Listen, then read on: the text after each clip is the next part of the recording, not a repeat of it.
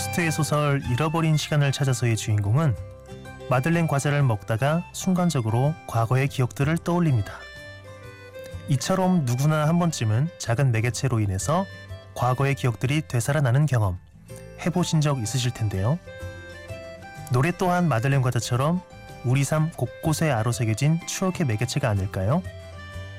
우리는 노래를 들으면서 그 당시의 시간을 다시 사는 신기한 경험을 하게 됩니다. 오늘은 제 삶의 순간순간을 수놓고 있는 음악들과 그 안에 담긴 이야기들을 여러분과 나누고 싶습니다. 심야 라디오 DJ를 부탁해. 오늘 DJ를 부탁받은 저는 꿈꾸는 에디터 이경민입니다.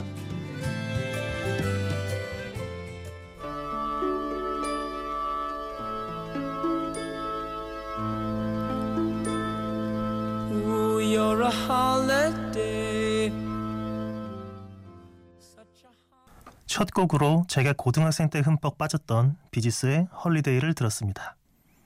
영화 인정사정 볼 것 없다에서 몽환적으로 흐르던 이 음악을 참 많이 좋아했었습니다. 안녕하세요. 저는 출판 편집자로 일하다가 잠시 쉬어가는 시간을 갖고 있는 이경민이라고 합니다. 오늘은 앞서 말씀드렸듯이 제 삶의 순간순간을 함께한 노래들을 여러분과 나누려고 하는데요.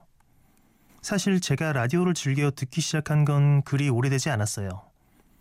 오랜 시간 방황하다가 겨우겨우 하고 싶은 일을 찾았지만 그것조차 여의치 않아서 긴 시간을 혼자 견뎌야 했을 때가 있었는데요. 그때 라디오가 제게 힘이 되어 주었습니다. 당시 새벽에 일어나서 운동장을 달리곤 했는데요. 땀에 흠뻑 젖어 달리면서 전파를 타고 전해져 오는 얼굴도 모르는 사람들의 사연과 음악을 듣고 있노라면 웬일인지 그 순간만큼은 마음이 편해지는 것 같았어요. 누군가 나와 같은 하늘 아래 그 순간을 열심히 살고 있다는 사실이 적잖이 위로가 되었답니다. 그때부터였어요. 이름 모를 누군가의 사연과 음악에 제가 위로받았던 것처럼 저도 어딘가에 있을 누군가에게 위로를 건네고 싶다는 생각을 하게 됐는데요. 드디어 오늘 부끄럽고 떨리지만 그 조그만 소원을 이루게 됐네요. 짧은 시간이지만 어딘가에서 이 방송을 듣고 있을 그 사람이 부디 이 순간만큼은 잠시나마 위로받고 편히 쉴 수 있었으면 좋겠습니다.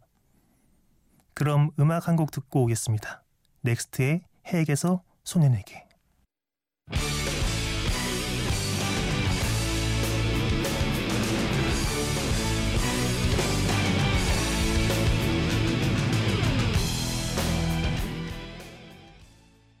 넥스트의 해에게서 소년에게 들었습니다. 역시 제가 10대 때 즐겨 들었던 노래고요. 라젠카라는 애니메이션 OST에 사용돼서 특히 많이 들었던 것 같아요. 돌이켜보면 10대의 저는 조용한 아이였어요. 흰 종이에 인쇄된 검은 활자가 멋져 보여서 책을 읽기 시작했던 걸로 기억해요. 혹시 그거 아세요? 책 페이지를 가만히 손으로 쓱 쓸어보면 눈에는 보이지 않는 미세한 종이의 결이 느껴져요. 또한 책에서 희미하게 나는 잉크 냄새와 종이 냄새가 그렇게 마음을 편안하게 해줄 수 없었어요. 그렇게 책의 물성을 좋아하다 보니 어느덧 자연스럽게 그 활자가 담고 있는 문장의 매력에 빠져들었고 누군가에게 제가 쓴 이야기를 들려주고 싶다는 생각을 하게 됐어요. 사실 제가 지금 하고 있는 일도 결국 그 연장성상에 있다고 할 수 있는데요. 책을 좋아하던 소년이 책을 만드는 사람이 되기까지 이 얘기는 조금 뒤에 더 자세하게 하도록 하겠습니다. 제가 중학생이었을 때는 아직 일본 대중문화가 정식으로 개방되기 전이라서 친구들끼리 화질이 좋지 않은 비디오 테이프를 돌려보면서 일본 대중문화에 대한 갈증을 해소했던 기억이 나는데요. 그때 신세계 에반게리온이라는 애니메이션을 참 좋아했어요. 제 또래라면 대부분 이 애니에 대한 추억 있으실 거라고 생각해요. 생체 전투병기 에반게리온을 타고 미지의 적과 싸우는 소년 소녀들의 이야기를 그린 작품이죠. 사람과 사람 사이의 관계 맺기의 어려움이라는 가볍지 않은 주제와 당시의 세계 말적인 분위기와 맞물려서 굉장한 인기를 끌었습니다. 저도 알게 모르게 사춘기 때 이 애니의 영향 참 많이 받았던 것 같아요. 오늘 들려드릴 노래는 이 애니의 OST인 콤 지서 터트라는 곡인데요. 멜로디는 굉장히 아름답지만 가사는 타인에게 상처받은 주인공의 내면이 무너져 내릴 때의 감정을 잘 포착하고 있습니다. 아리안네가 부릅니다. 콤 쥐서 터트.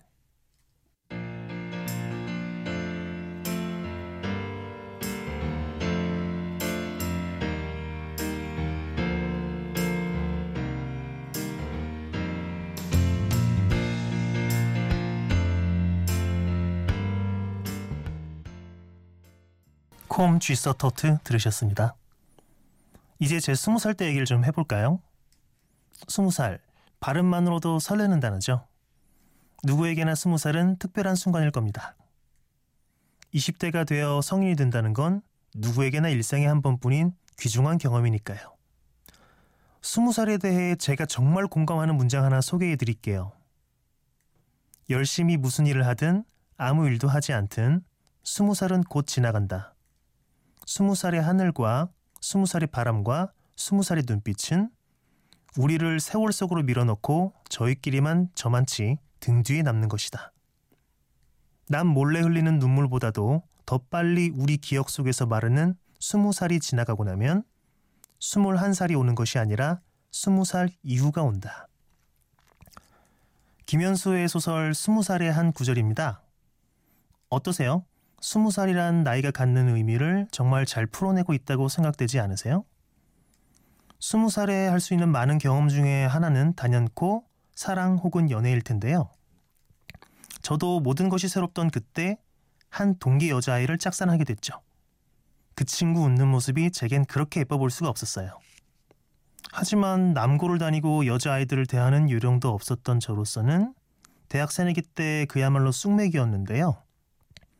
스스로에게 자신감도 없었고 제 마음을 어떻게 다른 사람에게 전해야 할지도 몰라서 그저 속으로 끙끙 앓기만 했었어요. 그러다가 결국 작은 사고를 하나 치고 말았는데요. 그때가 한창 한일 월드컵이 열리고 있던 때라서 저와 친구들은 월드컵 학번으로 정말 원 없이 놀았어요. 그날도 친구들과 기분 좋게 술 한잔 했는데 너무 흥에 겨운 나머지 그만 필름이 끊겨버린 거죠. 그런데 다음날 친구들이 전해준 말이 충격적이었어요. 글쎄, 제가 그날 지하철 안에서 짝사랑하던 그 여자아이의 이름을 계속 큰 소리로 부르면서 좋아한다고 외쳤다고 하네요. 하, 정말 부끄러웠어요. 기억이 나지 않는 게 오히려 다행일 정도로요. 그렇게 저는 스무 살 여름에 잊지 못할 흑역사를 만들고 말았습니다. 그래서 그 아이와는 어떻게 됐냐고요? 뭐 대부분의 짝사랑이 그렇듯 그 뒤로도 별일 없이 시시하게 끝나버렸죠. 하지만 34살이 된 지금도 종종 그때 일이 생각나요. 물론 그 친구가 그리운 건 아니에요. 다들 이렇게 이야기하잖아요. 그 사람이 그리운 게 아니라 그 시절에 내가 그리운 거라고요. 슬프고 아련하지만 거기서 오는 상실감마저도 달콤하던 그 시절. 그 당시의 제 심정을 잘 반영하는 노래 두 곡 듣겠습니다. 전람회의 취중진담, 토이의 안녕 스무 살.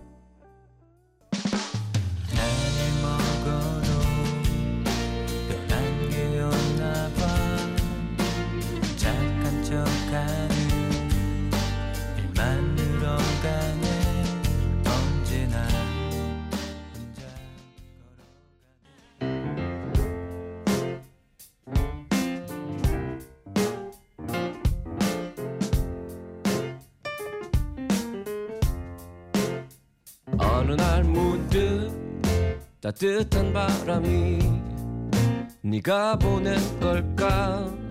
네 냄새가 나 참 향기롭다. 참 오랜만이다. 보고 싶다. DJ를 부탁해. 심야 라디오 DJ를 부탁해. 저는 오늘의 DJ 이경민입니다. 이번엔 제 친구들 얘기를 좀 해볼까요? 돌이켜보면 저는 많은 친구들과 교류하지는 않았던 것 같아요. 그만큼 가깝게 지내는 친구들은 제겐 더욱 소중한 존재였죠. 김미월의 소설 여덟 번째 방에 나오는 문장은 친구에 대해 많은 생각을 하게 만들어 주는데요. 한번 읽어볼게요. 살면서 많은 방들을 거쳐가듯 사람들과도 숱하게 만나고 헤어지고 또 서로를 잊어가며 살게 되리라는 것을 그때는 몰랐다.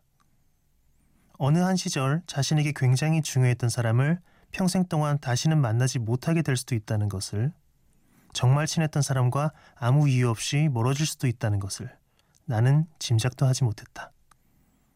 스무 살 시절에는 내 주위의 사람들이 내 세계의 전부라고 믿었고 그들과 평생 연락하며 만나며 지내게 될 줄 알았다. 내가 이 거대한 책의 주인공이라는 사실을 잊고서 주인공이 모든 등장인물들과 처음부터 끝까지 함께하는 책은 존재하지 않는다는 사실을 망각하고서 말이다. 제게도 친구들이 세계 전부이던 시절이 있었는데요. 하지만 나이를 먹어갈수록 뚜렷한 이유 없이 관계가 멀어지거나 연락이 끊기는 친구들이 생겨나더라고요. 한때는 그게 굉장히 씁쓸했는데 이젠 저도 그건 자연스러운 일이라는 걸 알게 됐어요. 어느 누구의 잘못이 아니라 그저 다들 각자 살아가는 환경이나 세상이 달라지다 보니까 그렇게 되는 거라는 것도요. 사실 제가 여기 신청서를 내게 만든 데 영향을 끼친 두 친구들이 있습니다. 그 중 한 친구는 지금 저 멀리 외국에서 자신이 하고 싶은 일을 찾아 새로이 공부를 하고 있어요. 서른이 넘은 나이에 자신이 가진 모든 걸 걸고 새로운 시작을 한다는 건 저로선 감히 용기가 나지 않는데요. 이전부터 그 친구는 항상 그렇게 제게 새로운 자극을 주고 나도 뭔가를 해봐야겠다는 용기를 내게 해줬어요. 그 친구가 예전에 팟캐스트로 라디오 방송을 진행한 적이 있는데요. 라디오를 듣기 전이었던 그때도 야, 참 매력 있는 일이구나라는 생각을 했었습니다. 라디오로 제 사연을 남들과 나누고 싶다는 생각을 하게 된 건 분명 그 친구 영향이 컸다고 할 수 있어요. 동우가 듣고 있냐? 또 한 친구는 얼마 전에 제게 이렇게 말했어요. 야, 넌 지금 아무것도 하고 있는 게 없어. 지금은 뭔가를 보여줘야 할 시기야라며 이를 쉬고 있는 제게 쓴소리를 해줬어요. 비록 술에 취해 건넨 말이었지만 그 말의 무게를 알기에 그저 말없이 그 친구의 질책을 듣고만 있었어요. 물론 라디오 DJ가 그 친구가 말한 그 무언가는 아니에요. 하지만 그 친구도 제가 무엇을 하고 싶었고 왜 그렇게 긴 시간 길을 돌아왔는지를 잘 알고 있기에 지금 제가 제자리에 머물러 있다고 생각해서 애정 어린 충고를 해준 거죠. 그 친구 말을 듣고 그게 무엇이든 간에 작더라도 내게 의미 있는 일을 해야겠다는 생각을 했고 곰곰이 생각하다가 예전부터 매력을 느꼈던 라디오 DJ에 도전해 보기로 했어요. 음반회사 마케팅 부서에서 일해서 MBC 라디오국에도 자주 드나드는 친구인데요. 지금 이 방송을 들으면 어떤 생각을 할지 모르겠네요. 그 두 친구를 비롯해서 지금 제가 친구라고 부를 수 있는 모든 이들과 함께 듣고 싶은 곡입니다.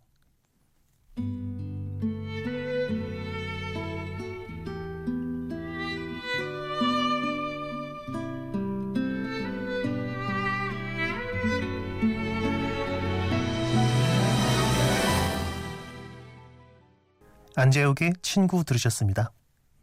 노래방에서 옛날에 친구들과 많이 불렀던 노래예요. 이제 어떻게 제가 책을 만드는 일을 하게 되었는지를 말해볼까 해요. 사실 저는 대학을 세 군데나 다녔는데요.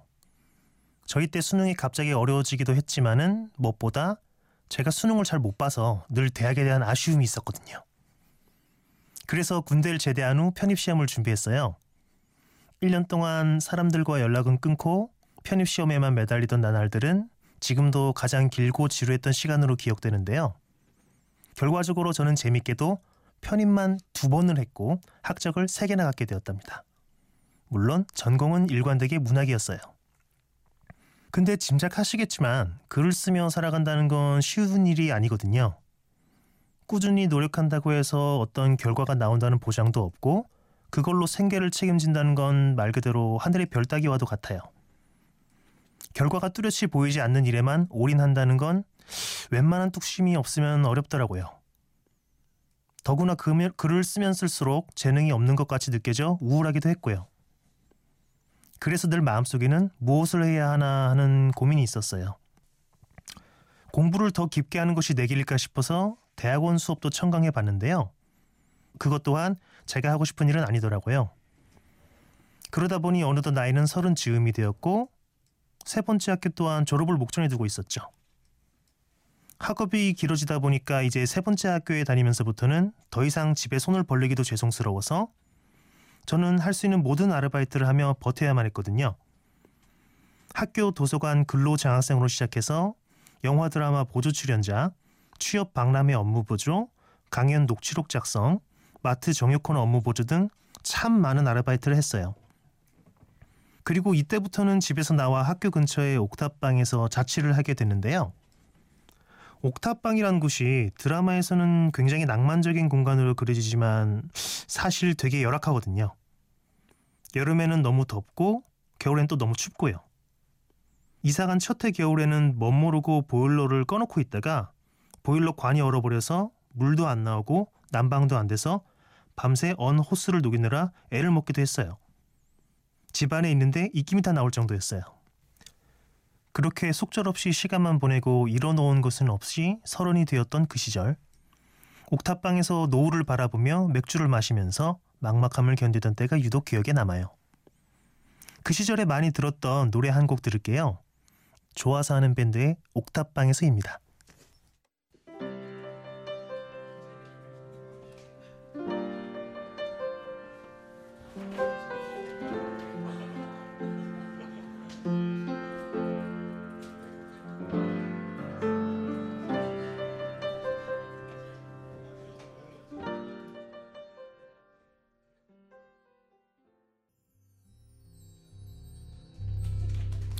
좋아서 하는 밴드의 옥탑방에서 듣고 왔습니다. 하던 얘기를 계속할게요. 그렇게 많은 아르바이트를 하면서도 내가 재밌게 일하면서 돈을 벌 수 있는 일이 무엇일까 계속 고민했어요. 하고 싶은 일을 하는 사람이 세상에 몇이나 되겠어 싶으면서도 전 정말 제가 재미와 보람을 느끼지 못하는 일을 하고 살고 싶진 않았거든요. 그러다 문득 책이 생각났어요. 역시 오래전부터 좋아했던 책만큼 익숙한 게 없더라고요. 내 안에 있는 이야기들을 남들에게 전하는 것이 글쓰기라면 편집은 남이 쓴 글을 보기 좋게 가공하는 일이라고 할 수 있겠죠? 결은 좀 다르지만 어쩌면 굉장히 재밌게 일할 수 있지 않을까 싶었어요. 그때부터 편집자가 어떤 일을 하는지 찾아서 공부하기 시작했고 우연히 6개월 가정의 출판 학교에 다니게 됐는데요. 배우는 내용들이 재밌었고 무엇보다 어렵게 찾은 일이 다행히 적성에도 맞는 것 같아서 속으로 굉장히 안심했어요. 하지만 학교를 수료하고도 바로 취업이 된 건 아니었어요. 몇 번의 면접을 봤지만 결과가 좋지 않았거든요. 시간차는 있었지만 동기들은 하나둘 취업이 됐는데 결국 저만 홀로 미취업 상태로 남았을 땐 솔직히 많이 힘들었어요. 오랜 시간 길을 돌고 돌아서 겨우 하고 싶은 일을 찾았는데 그것조차도 쉽지 않고 아, 이 길도 내 길이 아닌가 하는 생각에 지치고 자존감도 많이 낮아졌고요. 그 후로도 반년 동안 혼자만의 구직 활동을 계속했는데요. 마음의 여유가 없다 보니까 사람들을 잘 만나지 않게 되더라고요. 그러다 보니 맘둘 곳이 필요했고 매일 새벽 운동장을 뛰는 것으로 스트레스를 풀었어요. 땀을 흠뻑 흘리며 달리고 나면 그 순간만큼은 그래도 뭔가를 했다는 생각이 들었거든요. 라디오도 그때부터 즐겨 듣기 시작한 거고요. 그리고 라디오 덕분인지 2013년 31살의 가을에 드디어 취업을 하게 됐고 이제는 새벽 라디오뿐만 아니라 시간이 날 때마다 찾아 들을 만큼 라디오 마니아가 되었답니다. 일은 재미냐고요? 물론 모든 직장인이 그렇듯 즐겁기만 하진 않아요. 그래도 다행히 일 자체는 재밌고 적성에도 맞더라고요. 그리고 지금은 여러 가지 사정으로 잠시 일을 쉬고 있지만 앞으로도 계속 이 일을 하고 싶답니다. 그럼 이쯤에서 취업 활동에 지쳐 한창 자존감이 떨어졌을 때 노래방에서 많이 불렀던 노래 한 곡 들려드릴게요. 라디오 헤드의 Creep 듣겠습니다.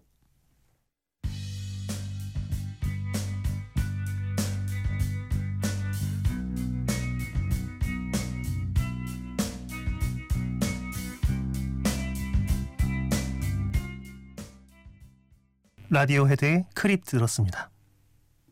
처음에 자기소개를 할 때 저를 꿈꾸는 에디터라고 소개했는데요. 저는 결국 이 일도 제가 행복해지기 위한 하나의 과정이라고 생각해요. 하고 싶은 일을 찾았다고 끝나는 게 아니라 그 안에서도 끊임없이 내게 맞는 옷을 찾아 나가면서 좀 더 행복해지기 위한 꿈을 꾸는 것. 그게 제가 지금 현재를 사는 방법이라고 마지막으로 말씀드리고 싶네요. 마지막 곡은 이한철의 슈퍼스타인데요. 얼마 전에 중요한 시험을 보고 결과를 기다리고 있는 한 친구가 있어요. 그 친구에게 이 노래 가사처럼 다 잘 될 거라고 말해주고 싶어서 응원하는 마음으로 골라보았습니다. 잠시나마 여러분이 새벽에 공감과 위로를 드렸는지 걱정이 됩니다.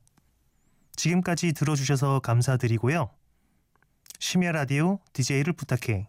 오늘의 DJ 이경민이었습니다.